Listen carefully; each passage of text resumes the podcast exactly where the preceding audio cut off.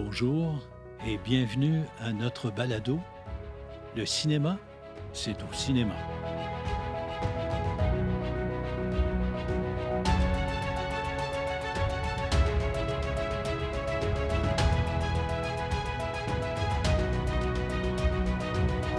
Épisode 6, intitulé Les salles de cinéma au temps de la COVID-19.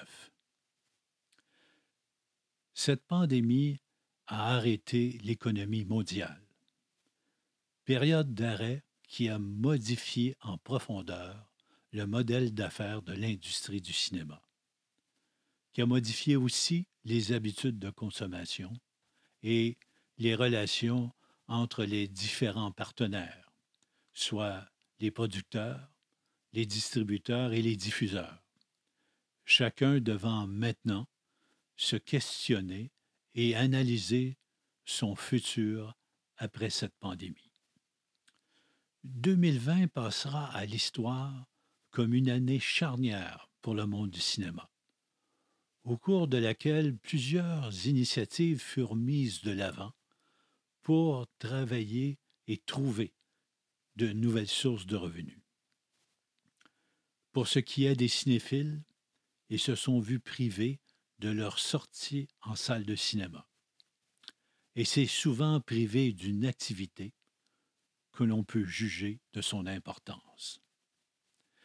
Ces confinements ont démontré à plusieurs que l'isolement n'est pas souhaitable et bien souvent dommageable, confirmant ainsi que l'homme aime se retrouver en groupe et partager avec autrui ses expériences ce qui confirme le bien fondé des activités qui rassemblent le monde, le cinéma en salle étant une de celles-là. C'est sortir de chez soi pour socialiser, un besoin essentiel au bon équilibre de chacun. C'est pourquoi nous croyons en la pertinence de cette activité culturelle. Devrait-elle changer, s'adapter à ces temps nouveaux? Sans aucun doute, en tenant compte du changement de la fréquentation et des habitudes de ceux qui vont au cinéma et des nouveaux moyens de diffusion qui sont mis à leur disposition. C'est des temps durs pour les, pour les exploitants de cinéma. Des fermetures qui obligent à se soucier en premier de nos employés, car ils sont responsables de la réussite de nos entreprises. C'est une expertise qu'on a créée à force du temps et qu'on a pu se prouver. C'est plus que des employés, c'est souvent des partenaires que l'on doit protéger pour le futur. Pour rester en affaires, nous avons dû également négocier de nouvelles ententes avec nos bailleurs de fonds qui, souvent, implique un plus grand endettement qui aura un impact pour les années futures. Mais si ces temps verront certains être obligés de déposer leur bilan, d'autres sauront profiter des opportunités. Mais ceux qui sauront tirer leur épingle du jeu, c'est inévitablement ceux qui sauront s'adapter à ces nouveaux temps en sachant innover. Ils devront également accepter de nouvelles règles du jeu, suite aux initiatives des distributeurs pour diffuser leurs films, compte tenu de la fermeture des écrans dans plusieurs pays. Analysons ensemble les différents enjeux en cause. Quel est le poids relatif du parc de salles de cinéma dans l'industrie du cinéma? Prenons les chiffres de la Motion Picture Association of America, qui regroupe les grands studios et récemment Netflix. Prenons ces chiffres pour l'année 2018. Année record qui a généré 97 milliards de dollars US au travers le monde, dont 40 milliards originent des guichets cinéma pour le marché domestique américain, qui évidemment inclut le Canada, c'est des revenus de 12 milliards, soit une augmentation de 7% sur l'année précédente. Et au niveau des écrans, pour l'ensemble du monde, c'est aussi une augmentation de 7% pour totaliser 190 000 écrans pour tous les pays. À la lumière de ces statistiques, il est évident que les salles sont un joueur incontournable dans cette industrie. Il est donc impensable de se prouver, de se priver de tels revenus pour les distributeurs. Mais comment les bonifier sans réitérer l'erreur de l'abolition de la fenêtre DVD qui a vu disparaître les clubs vidéo? Et qui a pratiquement éliminé les ventes de DVD au profit de la vidéo sur demande. Donc, le transfert des revenus sont passés de un à l'autre, mais sans jamais créer d'augmentation de revenus. Les mesures cherchent donc de nouveaux débouchés.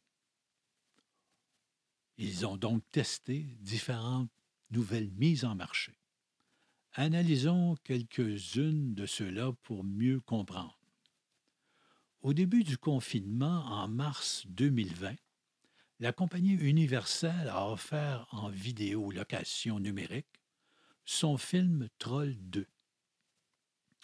Ils ont ainsi engrangé 60 millions de dollars. Pour eux, c'était une grande réussite. Tant qu'à moi, c'est questionnable. Quand on considère que le confinement a complètement bloqué toute autre possibilité de voir le film, toute autre option pour voir ce film-là. Donc, pour moi, c'est un succès un peu mitigé. Une tentative différente fut mise de l'avant par Apple. Après avoir acquis le film de Tom Hanks, USS Greyhound, ils l'ont rendu disponible sur leur plateforme numérique pour ainsi augmenter leur nombre d'abonnés. Je n'ai pas le chiffre de recrutement, mais je sais que le film fut acquis pour 130 millions de dollars. J'espère qu'ils ont pu rentrer dans leur investissement et par la suite, ils l'ont mis en location et généré d'autres revenus. À l'opposé, la compagnie Warner a lancé le dernier film de Christopher Nolan, Tenet, de façon conventionnelle à la fin du mois d'août. À ce jour, à la mi-novembre 2020, les recettes guichets totalisent 350 millions de dollars ce qui est quant à moi exceptionnel compte tenu du nombre d'écrans qui étaient fermés pendant cette période. Et pour terminer, la compagnie Disney a sorti son film Mulan exclusivement sur sa plateforme Disney ⁇ en location au prix de 35 dollars canadiens au Québec. Malheureusement, nous n'avons pas eu beaucoup d'écho suite à cette mise en marché. C'est généralement un mauvais signe car on aime bien partager notre réussite. Mais les commentaires suivants nous laissent songeurs. Pour plusieurs, 35 dollars pour écouter un film à la télévision, c'est trop cher. Mais 35 dollars pour une sortie, c'est acceptable. En comparant les prix sur support télé, et comparer les films de différentes sorties, soit la salle de cinéma et les spectacles, on commence à comparer des pommes avec des pommes. On est donc dans l'après-cinéma maison, parce que si vous vous souvenez de cette époque, on comparait les prix de location à la maison en vidéo à ceux de l'admission en salle de cinéma, ne tenant pas compte de la différence des expériences et de des investissements majeurs qui impliquent la construction des salles de cinéma. Les distributeurs doivent aussi tenir en compte la notoriété, la publicité, le bouche à oreille qui est engendré par la vitrine que sont les salles de cinéma. et aussi éviter que leurs films deviennent la saveur du jour et qu'ils soient noyés dans une mer de films offerts sur toutes les autres plateformes. Car vous savez comme moi qu'on peut passer une soirée à écouter des bandes annonces de films qu'on ne connaît pas sans jamais en écouter un au complet. Et au courant de cette période, une nouvelle entente a été signée entre un circuit majeur aux États-Unis, soit la compagnie AMC, et les films universels, pour mettre fin aux fameux 90 jours de délai de sortie en salle et sur d'autres diffuseurs. Et tout récemment, la compagnie Cineplex, basée à Toronto, a fait de même. Leur entente, si on veut la résumer sommairement, stipule qu'on pourra maintenant sortir un film en salle et sur d'autres plateformes après un délai de 17 jours, soit deux semaines plus un week-end, entre la sortie salle et la sortie sur d'autres plateformes. Mais si le film engendre 50 millions de dollars et plus pour son premier week-end d'exploitation, le distributeur s'engage à laisser une période d'exclusivité de 31 jours aux salles de cinéma. Donc, on parle ici d'une nouvelle fenêtre qui s'ajuste selon les performances des films, que j'appellerais une fenêtre coulissante. Quel sera l'impact des sorties plus rapides en location numérique? Y aura-t-il une autre fenêtre qui se créera entre la vente en vidéo numérique et sa location en vidéo numérique à prix plus populaire? Délai qui, selon moi, protégera aussi les salles de cinéma.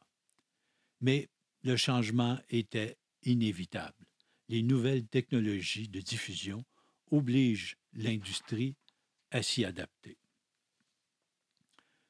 Les cinéphiles souhaitaient avoir accès plus rapidement à une diffusion à la maison. C'est maintenant chose faite. Espérons qu'ils développeront un intérêt accru pour les nouveautés qui prendront l'affiche dans un cinéma près de chez eux. Pour les prochains épisodes, je vous propose un survol de l'évolution technologique des salles de cinéma depuis les 50 dernières années, au niveau du son, au niveau de l'image, au niveau de l'accueil de nos invités, de l'ensemble de la répartition des salles de cinéma. Et par la suite, il me fera plaisir de partager des entrevues avec vous, avec des passionnés de cinéma que nous côtoyons dans notre entreprise, les cinémas RGFM. Merci de votre attention et n'oubliez pas, le cinéma, c'est au cinéma.